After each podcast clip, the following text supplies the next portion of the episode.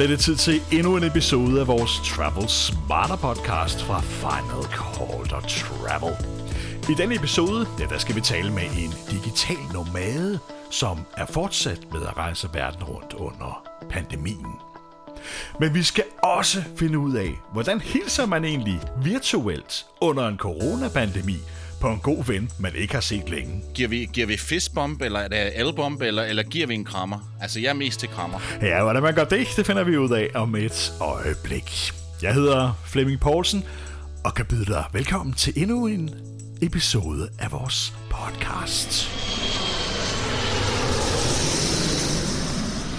Mens pandemien har hærget verden det sidste års tid, ja, så har de fleste af os været grounded herhjemme. Men det er altså stadig folk, som har rejst meget det sidste år.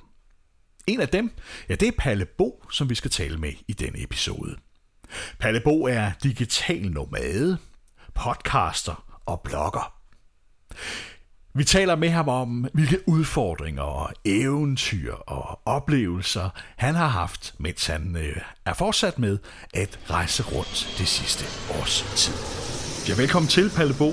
Det er ved at være et stykke tid siden, vi har hørt fra dig og dine interessante rejser rundt i verden.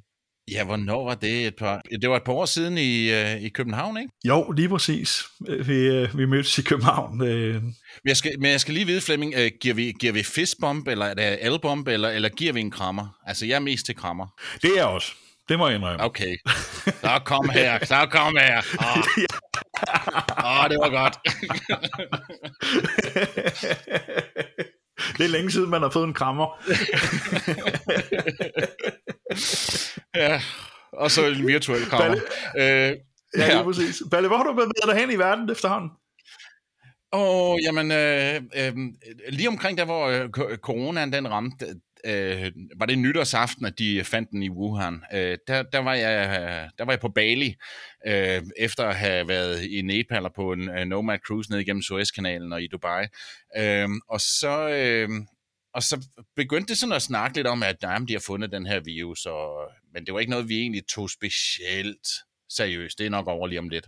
Så jeg tog lige en uge til Thailand for at deltage i en nomadekonference i Chiang Mai. Og så tilbage til Bali, hvor jeg var indtil en gang midt i februar, tror jeg det var. Og så tog jeg mod Europa, fordi jeg skulle jo deltage i ITB, den store rejsemesse i Berlin i marts, og derefter skulle jeg videre til Sicilien for at deltage i en rejsebloggerkonference, der hedder TBEX. Så jeg tænkte, nu flyver jeg lige til Danmark via Kuwait. Jeg fandt en flybillet, der gav mig et par dage i Dakar, eller Doha i Katar.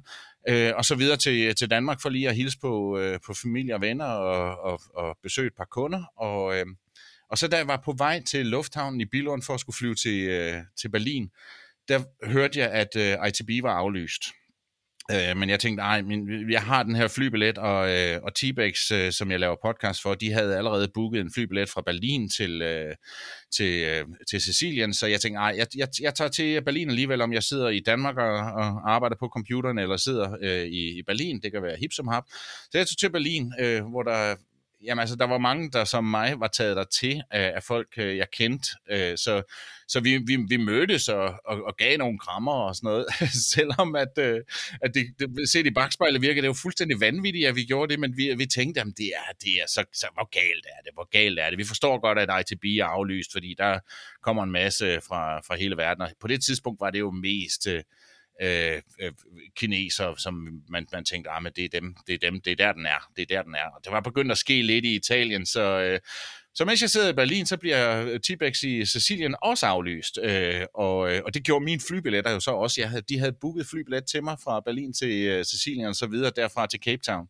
Så jeg var lige pludselig strandet der, og måtte selv ud og købe min flybillet, fordi jeg tænkte, jeg skal i hvert fald ikke sidde i Sicilien, eller i Berlin. Jeg vil egentlig gerne til Cape Town, som er et sted, jeg elsker, og jeg tænker, hvis jeg skal strande et par måneder, tænkte jeg, så Cape Town ikke det værste sted. Så jeg fandt en billet først til Cairo, og fik set lidt af Cairo og pyramiderne, hvor jeg ikke havde været før, og så videre til Cape Town. Der kom jeg til den 12. marts 2020, og ugen efter, der lukkede det hele ned, sådan rigtig for alvor. Og der var total lockdown i Sydafrika. Vi måtte ikke engang gå ud vi måtte kun gå ud, hvis vi skulle på apoteket eller i supermarkedet. Ellers så skulle vi holde os indendøre. Man måtte ikke gå tur med sin hund, man måtte ikke løbe en tur, man måtte ikke bevæge sig udenfor. Så det var ret strengt. Og så fjernede de vinen. Altså, man kunne ikke købe alkohol overhovedet, så det var jo træls at være i Sydafrika med god vin. Ja, kunne man i det mindste få det, så kunne man jo godt være indenfor. Ja, præcis. Så jeg endte rent faktisk med at være i Cape Town i næsten 10 måneder, 9,5 måned, hvilket var fint nok.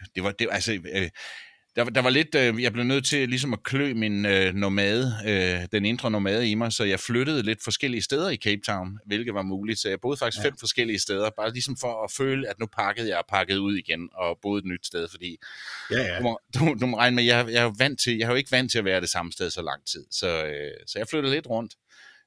Men hyggede mig ellers og har rigtig mange gode venner i Cape Town, så det var ikke det værste sted at strande. Så lukkede de så op for internationale flyvninger, og det lykkedes mig at komme hjem til Danmark i slutningen af november og tilbragte en måned i Danmark og holdt jul med familie og venner for første gang i 5 år. Og så skulle jeg videre igen i begyndelsen af januar. Tog til Sydspanien for at besøge min onkel, som er mangofarmer dernede, og så derfra en uge senere en flybillet fra Malaga til Colombia, Medellin i Colombia, hvor jeg har været i 2 måneder nu, og nu er jeg så lige her for et par dage siden rykket lidt videre nordpå til Panama City, så det er her, jeg er nu.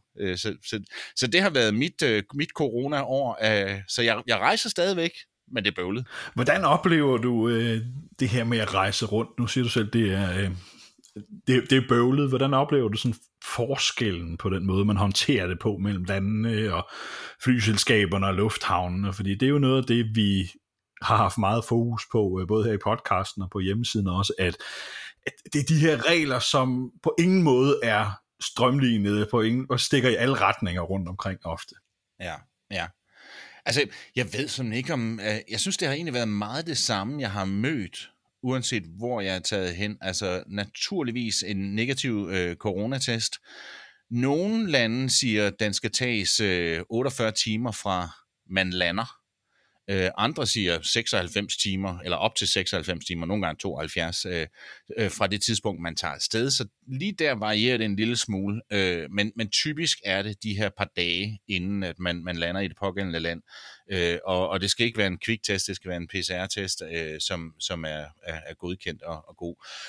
Og så skal man udfylde en høvlens masse formularer på nettet, og mange gange skal man også printe det ud og tage med, og man får genereret en QR-kode, og da jeg tog ud af Colombia, en ting jeg ikke var klar over, det var rent faktisk, at Colombia, de krævede også, at man udfyldt en formular på nettet for at komme ud af landet i det hele taget, hvilket jeg ikke sådan lige helt forstår. Altså, jeg havde udfyldt den til Panama, så hvorfor skulle jeg gøre det her? Men det lykkedes mig at gøre på telefonen, mens jeg stod i kø ved check-in. Og så er der naturligvis masser af temperaturmålinger og naturligvis maske på overalt. De fly, jeg har fløjet med, har egentlig været pænt fyldt. Altså, jeg tror, det var stort set udsolgt, det fly, jeg fløj med fra Medellin til Panama. Jeg så ikke nogen tomme sæder. Så man sidder tæt i det her lille metalrør, men dog med masker på. Og så har der været en masse med det mad, man får serveret, når man i det hele taget får det. Det har været noget, som ikke har været på en bakke. Det har været i en pose og meget, altså meget tjekket på den måde.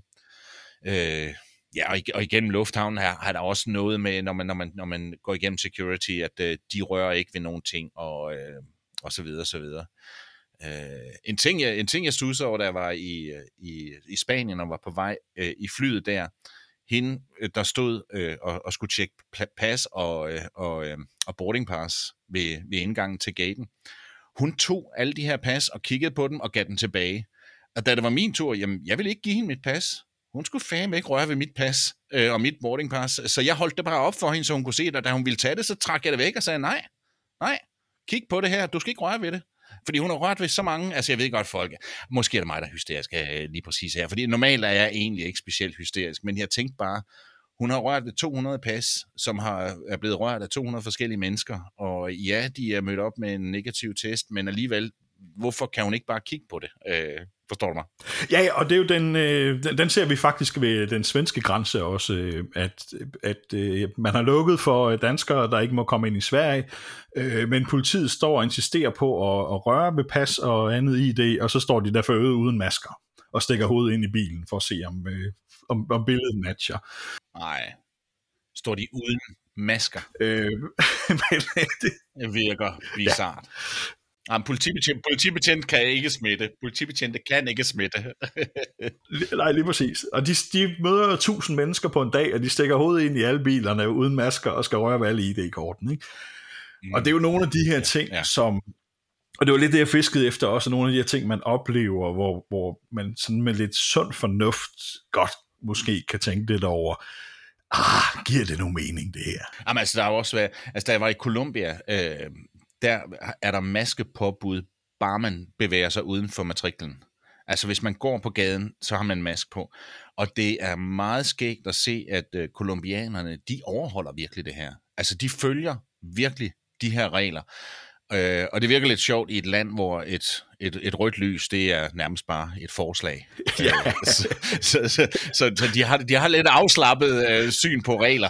Men den her regel, den følger de, og jeg kunne fra min lejlighed, kunne jeg kigge ned på gaden og se folk komme gående fuldstændig alene. Altså der var ikke et andet menneske i 100 meters afstand, og de har stadigvæk mask på, og den var helt op omkring næsen. Der er der nogle ting, hvor det forstår jeg ikke lige helt. Og så havde restauranterne åbent, og lige så snart man kommer indenfor i restauranten eller på en bar, og sidder meget tæt sammen og hygger sig en lørdag aften og bliver fulde, og så er der ikke nogen, der har masker på. Altså det er også lidt ligesom, når man sætter sig ned i en bar, jamen så kan man ikke smitte mere. Nej, lige præcis. Ikke? Og dem er der jo en del eksempler af rundt omkring. Ikke? Og jeg synes måske i virkeligheden, man oplever lidt, at det er som om, politikeren, der beslutter det her, eller myndigheden, der beslutter det her, ved det måske godt, men vi skal helst ikke rette op på det, for så skal vi indrømme, at vi har taget fejl. Ikke? Der mangler måske lidt sund fornuft nogle steder blandet ind i det. Ja, og der er masser af signalværdi i det, det er klart. Selvfølgelig er der det. Og nu vi er jo sådan her lidt splittet mellem det i kraft af, at vi har en lidt anden tilgang til det her i Sverige, end man har i Danmark og i mange andre lande, og det er jo lidt sjovt at følge det her med, at nogle steder, jamen, så er det lov og forbud, og andre steder, så er det mere en opfordring til at tænke sig om. Mm, præcis. Og det er der jo meget forskel på rundt omkring i verden. Ikke? Og så hører man de her historier om andre, der jeg skal ikke have maske på, fordi det er et eller andet, det er der ikke nogen, der skal bestemme. Ikke? Og så kan jeg selvfølgelig godt se, at det er svært at opfordre folk til at tænke sig om. Ikke? Hvis man aldrig skal have det på. Men hvordan har du ellers oplevet det sådan rundt i de forskellige lande, sådan, når man kommer ud i samfundet? Nu ved jeg godt, det her har været over en længere periode, og der selvfølgelig har været ændringer i de her restriktioner undervejs, sikkert, men har du oplevet det sådan af forskellig tilgang til det her, afhængig af hvilket land man er i? Jeg synes egentlig, at det jeg har som reference, det har været Cape Town, Danmark og... Ja, Spanien og Colombia og Panama. Og jeg synes egentlig, at det minder meget om hinanden. Altså, naturligvis har man mask på, når man går ind i en butik. Der har været, altså, i Danmark var faktisk det sted, hvor jeg egentlig synes, der tog mest afslappet på det. Altså, man går ikke med maske ude på gaden, men man har det på inde i butikker, og det har det været overalt.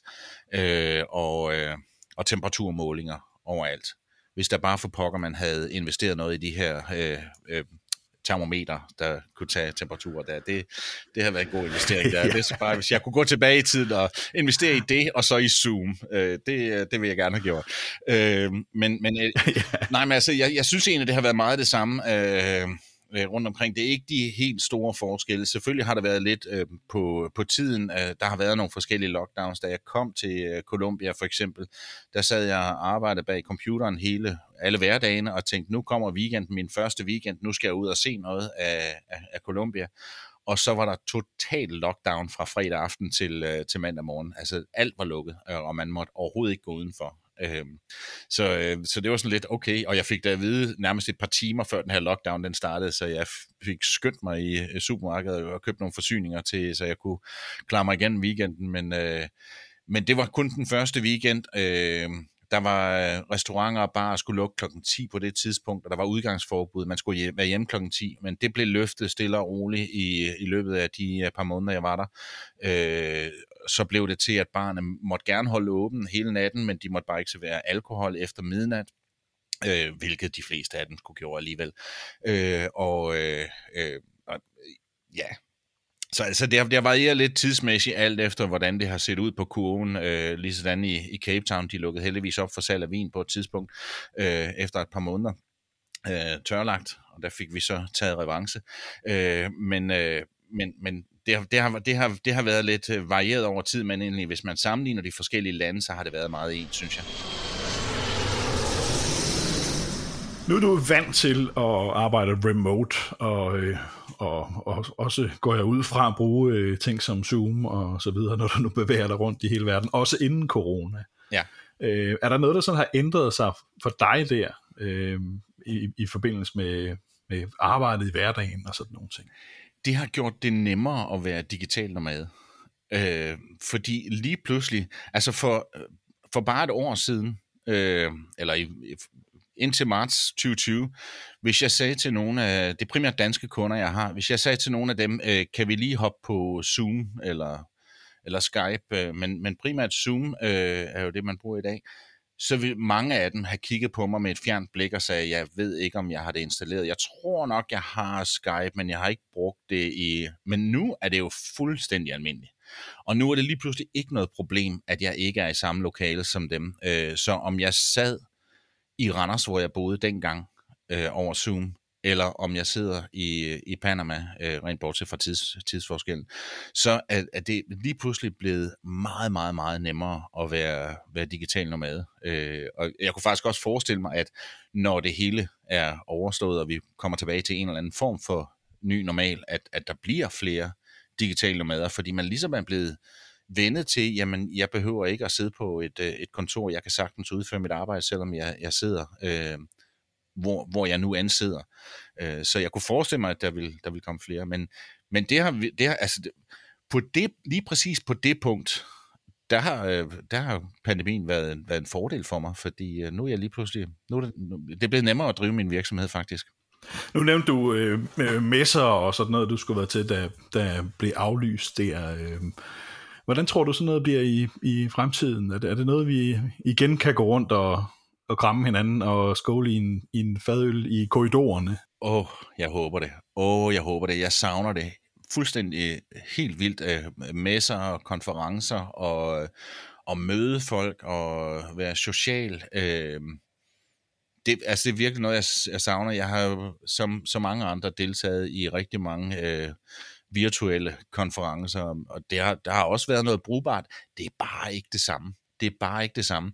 Altså, når det handler om den her TBEX konference for travel content creators, altså ikke kun bloggere, men også sådan nogen som mig, der laver en rejsepodcast, og folk, der laver YouTube og så videre om rejse, så har de planlagt, at de har jo naturligvis haft nogle stykker, som er blevet aflyst. De har planlagt, og den er stadigvæk på papiret planlagt til at skal foregå i Washington State, i Tri-City i Washington State i august. Men uanset hvor godt det går med vacciner i USA, og der gør de det altså ret godt. Så jeg tvivler på det. Jeg tvivler på, uanset om det så bliver åbnet op for, at man vil, så tror jeg simpelthen ikke. Jeg tror, der er for mange mennesker, der vil holde sig væk. Jeg tror ikke, der er folk, der vil komme til nogle konferencer eller nok folk. Jeg vil gøre det. Specielt hvis jeg har fået en vaccine, og jeg har en forsikring på, eller alle andre også har. Der er måske noget med, at man skal komme med en covid-test og så videre. Så jeg vil gøre det, men jeg tror, at det vil nok kun være halvdelen, der vil gøre det, og så vil det ikke være rentabelt for dem. Så jeg frygter, at den bliver aflyst, og de har planlagt en i Thailand i oktober, og jeg tror heller ikke specielt meget på den. Jeg glæder mig til, at det kommer tilbage, ligesom at jeg også glæder mig til, at koncerter kommer tilbage, og det tror jeg, der er rigtig, rigtig mange, der gør, fordi og lige så snart, at man begynder at holde koncerter igen, så vil de blive udsolgt på 5 minutter, fordi folk bare er så sultne for at komme ud. Og jeg har det lidt på samme måde med konferencer og messer, at komme ud og møde en masse af mine venner tilfældigvis på gangen, som jeg ikke har set i et par år. Det glæder mig rigtig, rigtig meget til. Ja, for jeg tænker lidt med den måde, du flytter dig på med jævne mellemrum i visse perioder mere end andre. Der må det vel netop være, hvad skal man sige, sådan nogle holdepunkter, hvor man kan få mødes med noget af sit faste netværk, og hvor man ligesom, ja, dem man ligesom har en lidt længere forbindelse med. Ja. Ja, og lige sådan med Nomad Cruise, som jo er noget, jeg har været med på en hel del gange. Altså det er virkelig en udvidet familie, fordi man bliver så tæt med hinanden på sådan en cruise. Så det glæder mig også til, at det kommer tilbage. Men lige at skal på et krydstogtskib lige nu, jeg tror ikke ret meget på det de næste par år. Ej, det er nok ikke det, der står øverst på listen. Vi sad faktisk herhjemme og talte om nogle af de cruise, vi havde været på, og tænkte, det kunne være dejligt igen, men det er nok ikke lige den første rejse, man tager på. Nej. Hvad tænker du? Og nu ved jeg godt, du er jo ikke hverken biolog eller politiker eller noget som helst, men hvad forventer du med hensyn til genåbningen af verden her? Hvad tror du, vi kan se frem imod den kommende tid, og måske også lidt på lidt længere sigt? Altså, jeg ville virkelig ønske, at jeg havde en krystalkugle, men jeg ved det simpelthen ikke. Jeg ved det simpelthen ikke, hvordan det kommer til at gå, og hvor hurtigt det kommer til at gå. Altså, jeg har hele tiden troet, at det ville gå hurtigere, end det gjorde. Altså, jeg regnede som sagt med, at den her lockdown, da jeg kom til Cape Town, jamen, det er måske 2-3 måneder, og så er der styr på det. At jeg skulle sidde her et år efter, og det stadigvæk var et issue med COVID-19. Altså, det havde jeg virkelig ikke forventet. Så jeg tør ikke håbe på, at det ændrer sig voldsomt meget. Jamen, resten af det her år. Men som du siger, jeg er hverken politiker eller biolog, og jeg har your guess is as good as mine. Jeg ved det virkelig ikke. Og jeg hørte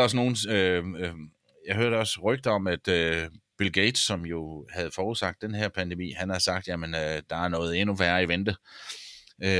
Så ja, jeg ved det simpelthen ikke, Flemming. Jeg kan bare håbe. Ja, altså det har alle jo en mening om og så videre, ikke? Og i virkeligheden ved vi jo ikke noget som helst før der er nogle politikere, der ændrer tingene fra dag til dag. Men jeg er enig med dig. Det er jo, hvis vi prøver at kigge et år tilbage, hvor der ligesom kom de første nedlukninger, og vi tænkte, ja, det kan godt være, at påsketuren så ikke bliver til noget. I mit eget tilfælde, så sad vi faktisk med en USA-rejse i påsken, så tænkte vi, nå, den booker vi om til sommer, det går nok. Det gjorde det så ikke. Så bookede vi den så om til efteråret. Det går nok, det gjorde det så heller ikke. Så bookede vi den om til nytår, det gik så heller ikke. Og nu er den så booket om igen til til den her sommer, og den... vi får se, det er ikke sådan, at jeg har heller ikke sådan, jeg har forudbetalt det hotellet. Og igen, det vi har været igennem med usikkerhed de sidste år, har jo været har måske i virkeligheden lært os, at lige det der med at planlægge lidt langsigtet for tiden, det behøver man ikke spilde tid på. Ja, og altså indtil jeg ramte Cape Town, altså der lavede jeg en optælling med, hvor mange steder har jeg egentlig overnattet, siden jeg startede med at rejse på fuld tid i juli måned 2016. Og der kom jeg op på 315 forskellige steder på det tidspunkt. Og så dividerede det op og fandt ud af, at det var et gennemsnit på 4,5 dage per sted, inden jeg pakkede ud igen. Nogle steder har jeg selvfølgelig været lidt længere tid, men sjældent mere end en måned. Det har været nærmest været op til en måned. Det har været noget af det længste, jeg har været. Og så nogle steder har jeg, hvis jeg har lavet en roadtrip, for eksempel igennem USA, hvor jeg kun har været en enkelt dag et sted, så det er selvfølgelig noget af det, der har trukket gennemsnittet ned.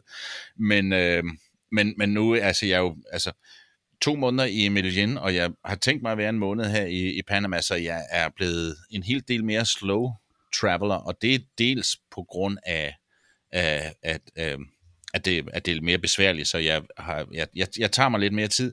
Men så er det egentlig også, det har været lidt et wake-up call, at måske er det en bedre måde for mig at rejse på lige nu. Det har været rigtigt, mens jeg gjorde det, og rejse så hurtigt, som jeg gjorde. Men jeg forestiller mig, at jeg bliver mere... slowmad and nomad i de kommende år. Jo, men jeg tænker også, altså man, alt andet lige, hvis man også har et job at passe og så videre, man bruger jo meget tid, hver gang man flytter sig.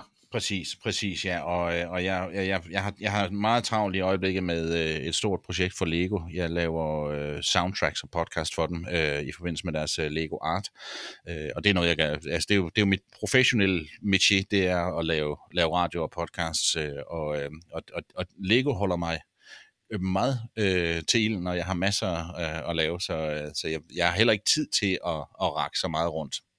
Nej, for man kender det jo godt, altså sådan har jeg det der selv, når det er dejligt at være på rejse, og det er fint, man er mobil, man har sin laptop med, og sin telefon, og man kan jo, hvad skal man sige, i teorien gøre alt, for den sags skyld i en lufthavns lounge, eller hvor man nu er, men i praksis, synes jeg bare, det er lidt anderledes, man er ikke så effektiv, når man skal sidde på et eller andet cafébord, eller frem for, at man sidder og fordyber sig i noget i fred og ro hjemme, hvor man bor.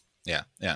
Altså, det er jeg blevet rimelig vant til. Altså, ikke, jeg sidder sjældent på en café og arbejder. Det er måske, hvis jeg skal redigere lidt billeder, eller et eller andet til min blog, men det kan jeg godt gøre der, men når jeg sidder og arbejder, så er det meget med lyd på, og sidde med hovedtelefoner på en café sådan i flere timer. Det bryder mig ikke specielt meget om, og nogle gange laver jeg en lille smule i en lufthavn, men det er egentlig sjældent, at jeg får noget fra hånden der.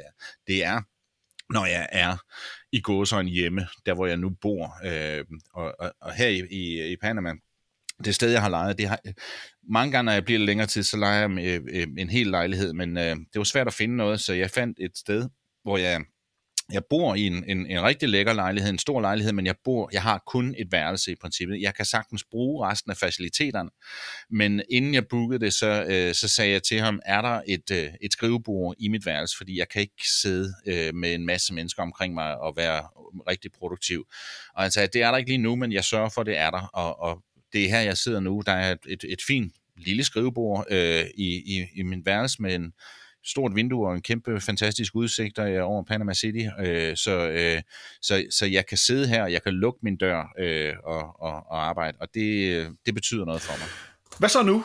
Nu siger du bliver i Panama et stykke tid. Er der planer derefter, eller har du lært dig tidligere? Ja, altså ja. Nej, men jeg altså, for at komme ind i Panama, så skal man jo have en billet videre. Det skal man de fleste steder.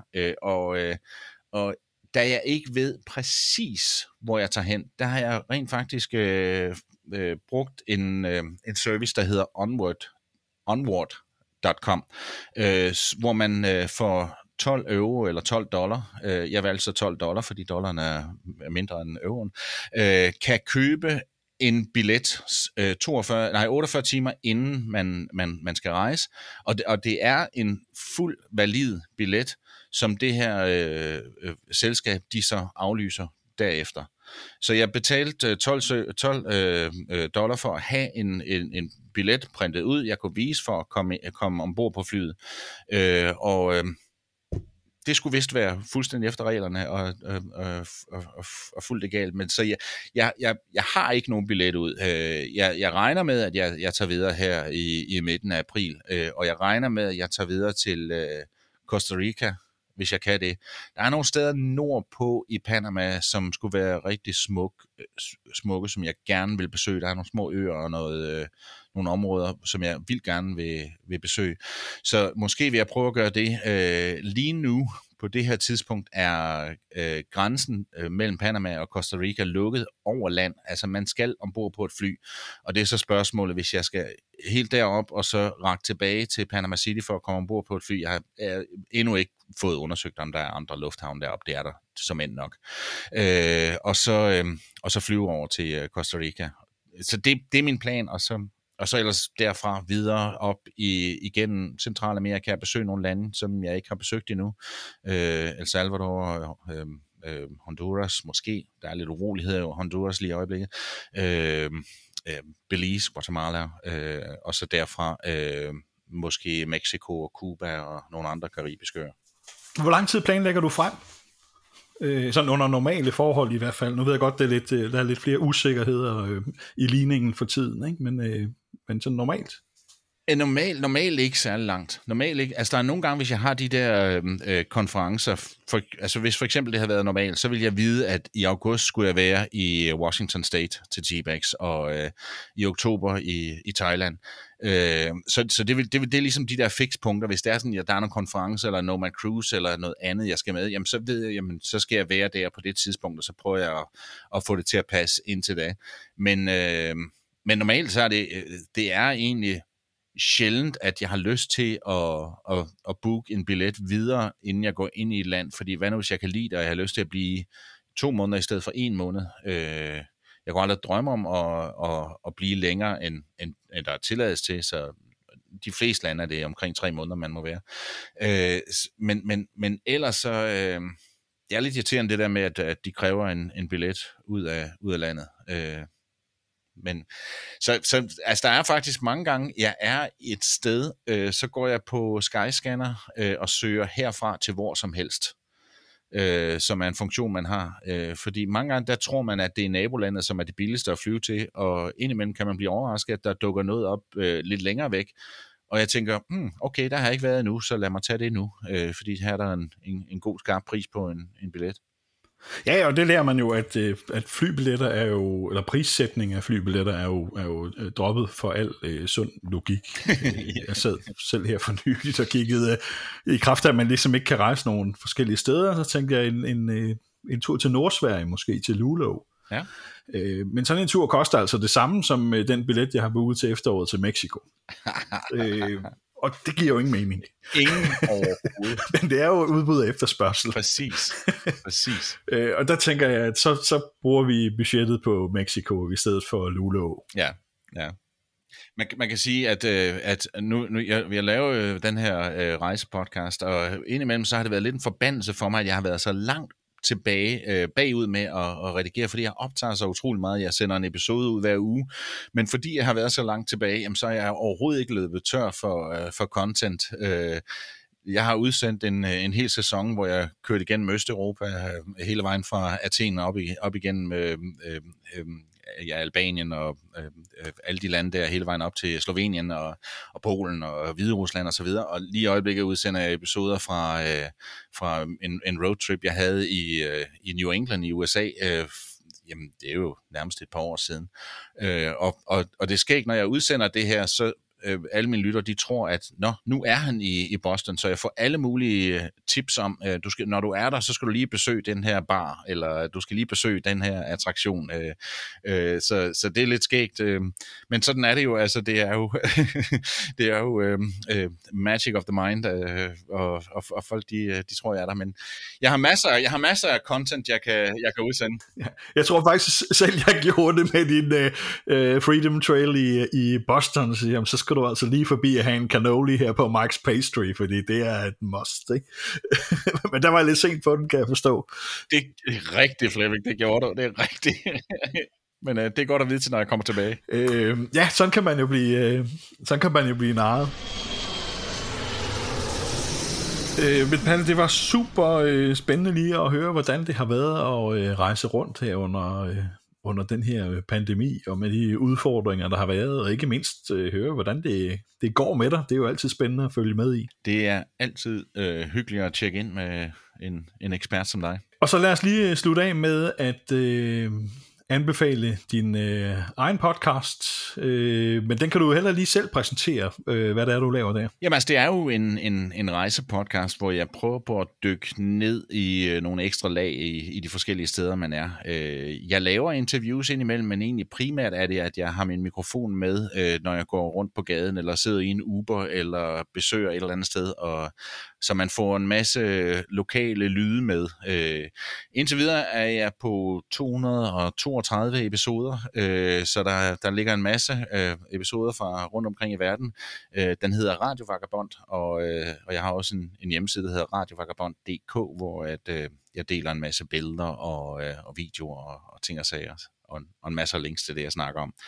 Så jeg håber, at man har lyst til at tjekke den ud. Det kan jeg varmt anbefale i hvert fald. Det er super spændende at følge med i alle dine oplevelser rundt omkring i verden. Det står jeg gerne indenfor. Tak skal du have. Men tusind tak, Palle, fordi du ville være med her, og rigtig god fornøjelse med, hvilke eventyr, der nu venter dig om næste hjørne. Tak, og jeg håber, at det lykkes dig at komme til USA og Mexico. Tusind tak til Palle Bo, som i øjeblikket altså befinder sig i Panama. Palle Bo driver som sagt hjemmesiden radiovagabond.dk og podcasten af samme navn. Og jeg kan varmt anbefale dig at gå ind og kigge både på hans hjemmeside, men ikke mindst at følge nogle af de mange afsnit, som han har lavet i sin podcast rundt omkring fra hele verden. Der er virkelig mange spændende episoder der. Her til slut i vores podcast, der vil jeg gerne minde dig om, at du selvfølgelig kan gå ind på finalcall.travel og læse alle de nyheder, vi skriver dagligt, relateret til frequent travelers, og der sker rigtig mange spændende ting, specielt med loyalitetsprogrammer i øjeblikket.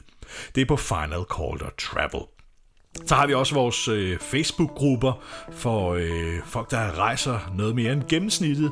Dem kan du søge op på Facebook. Den danske hedder Frequent Traveler Danmark, altså Frequent Traveler Danmark. Meld dig ind der. Husk at svare på de spørgsmål, vi stiller. Der er masser af interessante tips og tricks at hente fra flere tusind medlemmer, som har meget erfaring at dele ud af. Det kan jeg kun anbefale dig. Frequent Traveler Danmark hedder den gruppe. Og så kan du naturligvis også følge os på sociale medier. På Facebook hedder vi Final Call. Gå ind og følg os der og like vores side der, ja, så går du naturligvis ikke glip af de mange interessante nyheder, vi løbende poster. Og til slut, ja, der vil jeg også her opfordre dig til at hjælpe os med at like vores opslag på Facebook og andre sociale medier. Del dem, hvis du finder noget, der er interessant. Inviter venner ind i vores grupper. Det er den bedste hjælp, du kan give os, så vi stadig kan blive ved med at holde alt indhold gratis her på både hjemmesiden og podcasten og i grupperne osv. Det er vigtigt at have et åbent og objektivt community for frequent travelers, som har mulighed for at hjælpe hinanden, specielt nu her, når verden forhåbentlig snart begynder at åbne sig igen, men hvor der stadig kan være en masse udfordringer, når man skal rejse. Der er både vores grupper og hjemmeside en uvurderlig hjælp. Og dermed er der nåede vi også slutningen på denne episode i vores podcast-serie Final Call & Travel, Travel Smarter, som vi kalder den. Jeg hedder Flemming Poulsen, og jeg vil bare sige tak, fordi du lyttede med, og jeg vil sige på genlyt næste gang.